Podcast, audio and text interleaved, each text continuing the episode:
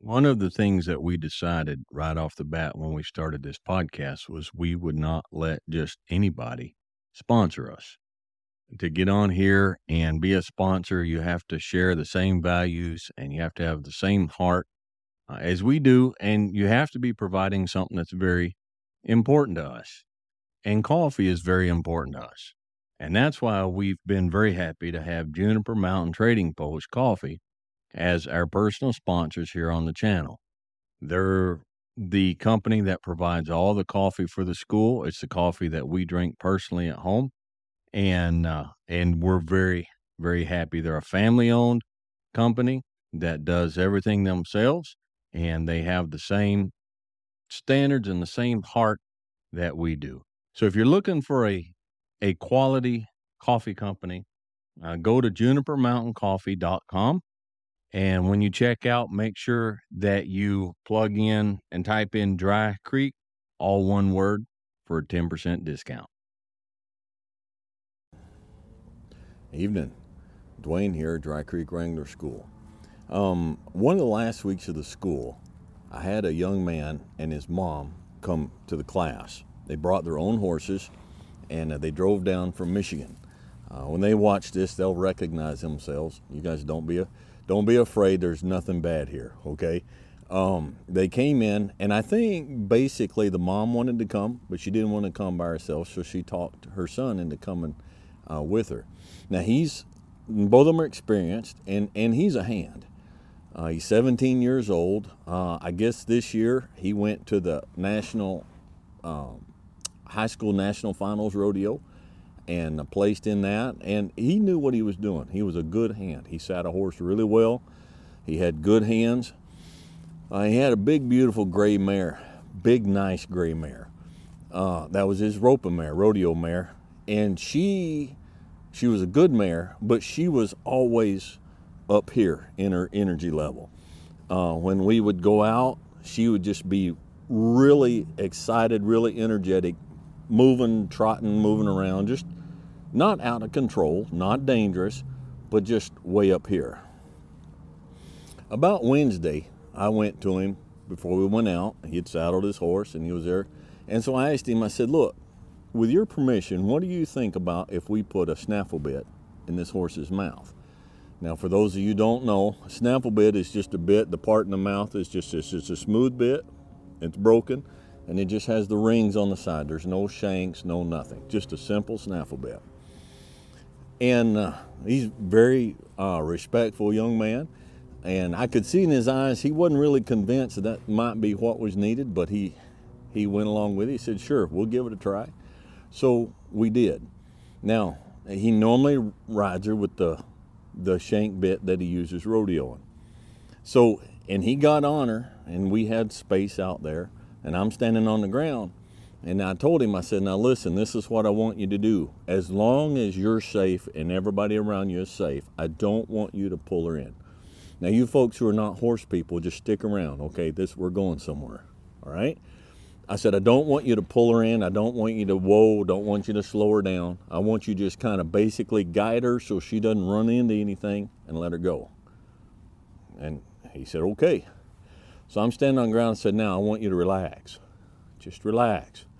Don't push on the stirrups. Relax your feet. Don't squeeze your knees. Just relax. Just kind of bring your energy down. Bring your energy down. Concentrate on yourself, not the mare. Bring it down. And so we went around there, and after a little bit, that mare, her head's up here, and she's trotting around, and after a little bit, she just kind of calmed down, put her head down, and just went to walking around. And he said, man, he said, as long as I've had this horse, she's never been like this, never been this calm. We went, then we headed out on the trail, went riding, and her head was down, and she just down. And I told him, I said, I said, son, you're a, you're a good hand. And he is. You set a horse very, very well.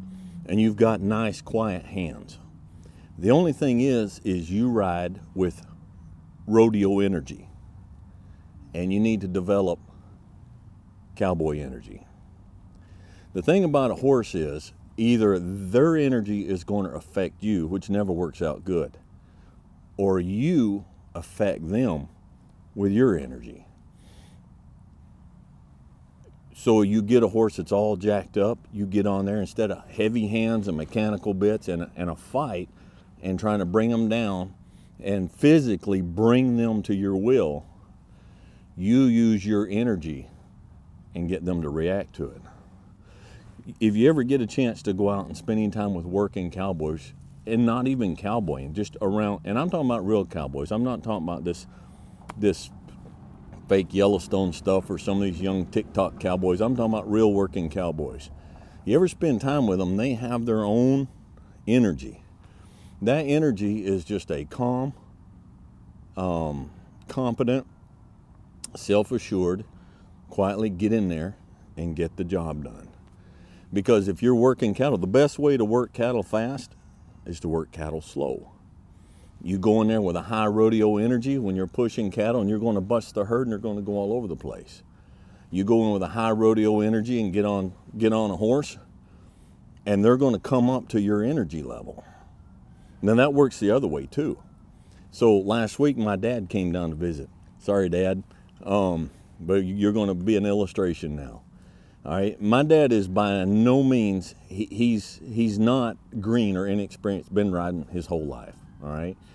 Uh, but he hadn't been on a horse in several years. He's seventy-six and he's in poor health. And, but he wanted to ride a horse one more time. So he came down, and so I put him on Mouse. Now you guys that are familiar with the channel, you're familiar with Mouse. Mouse is my calmest, most dependable, most well-broke horse. He's the horse that I ride most. He's my personal ride. Um, so I put him on Mouse. And we're going out through there, and Dad's like, it's like he doesn't know where he's going. He doesn't just set a pace. He's not just walking down the trail. I'm just sitting up here. I'm just going to be a passenger. Um, you know, I don't want to get hurt, which I don't, I can't fault him for that.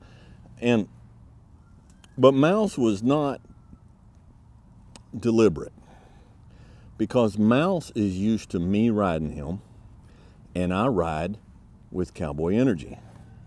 And so he didn't get that cowboy energy, so he didn't know what to do, because he knows to follow his rider.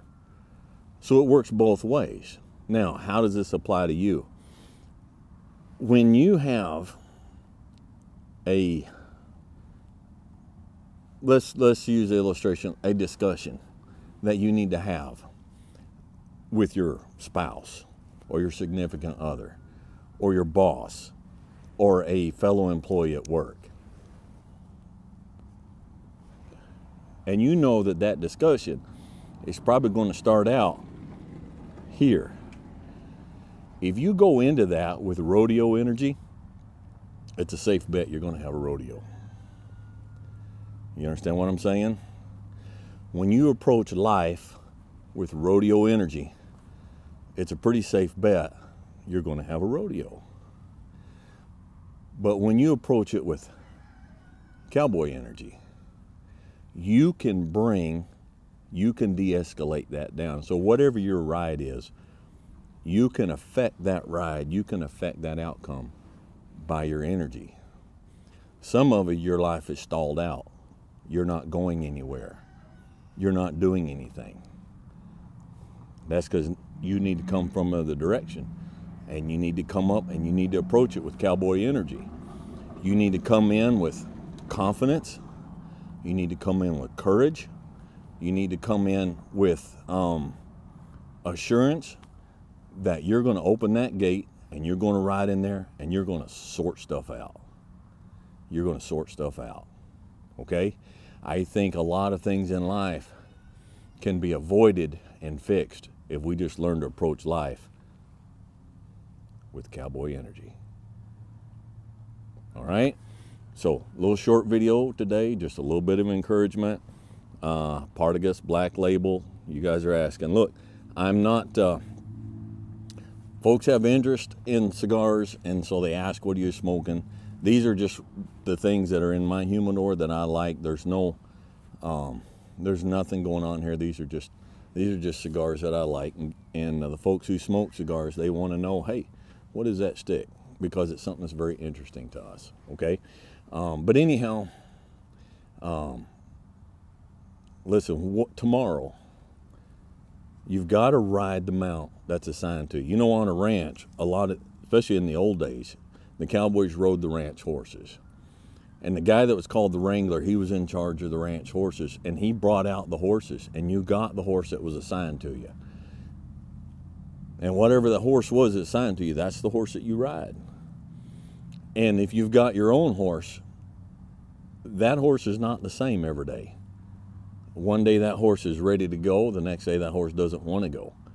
You've got to ride the horse that shows up. And tomorrow, whatever horse shows up for you to ride, just approach that horse with cowboy energy, and you affect the outcome by your approach to it, by how you approach it, by your attitude, by the energy that you bring to it.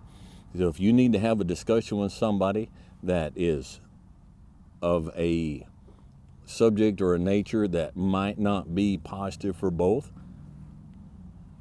you control that with a confident, competent energy. And you come in and say, look, not going to get upset, not going to get mad, not going to get scared, not going to come all fired up. We're going to make this mare slow down, drop her head, and walk around. Not by yanking on its mouth, not by squeezing with the knees, but by just calm, confident cowboy energy.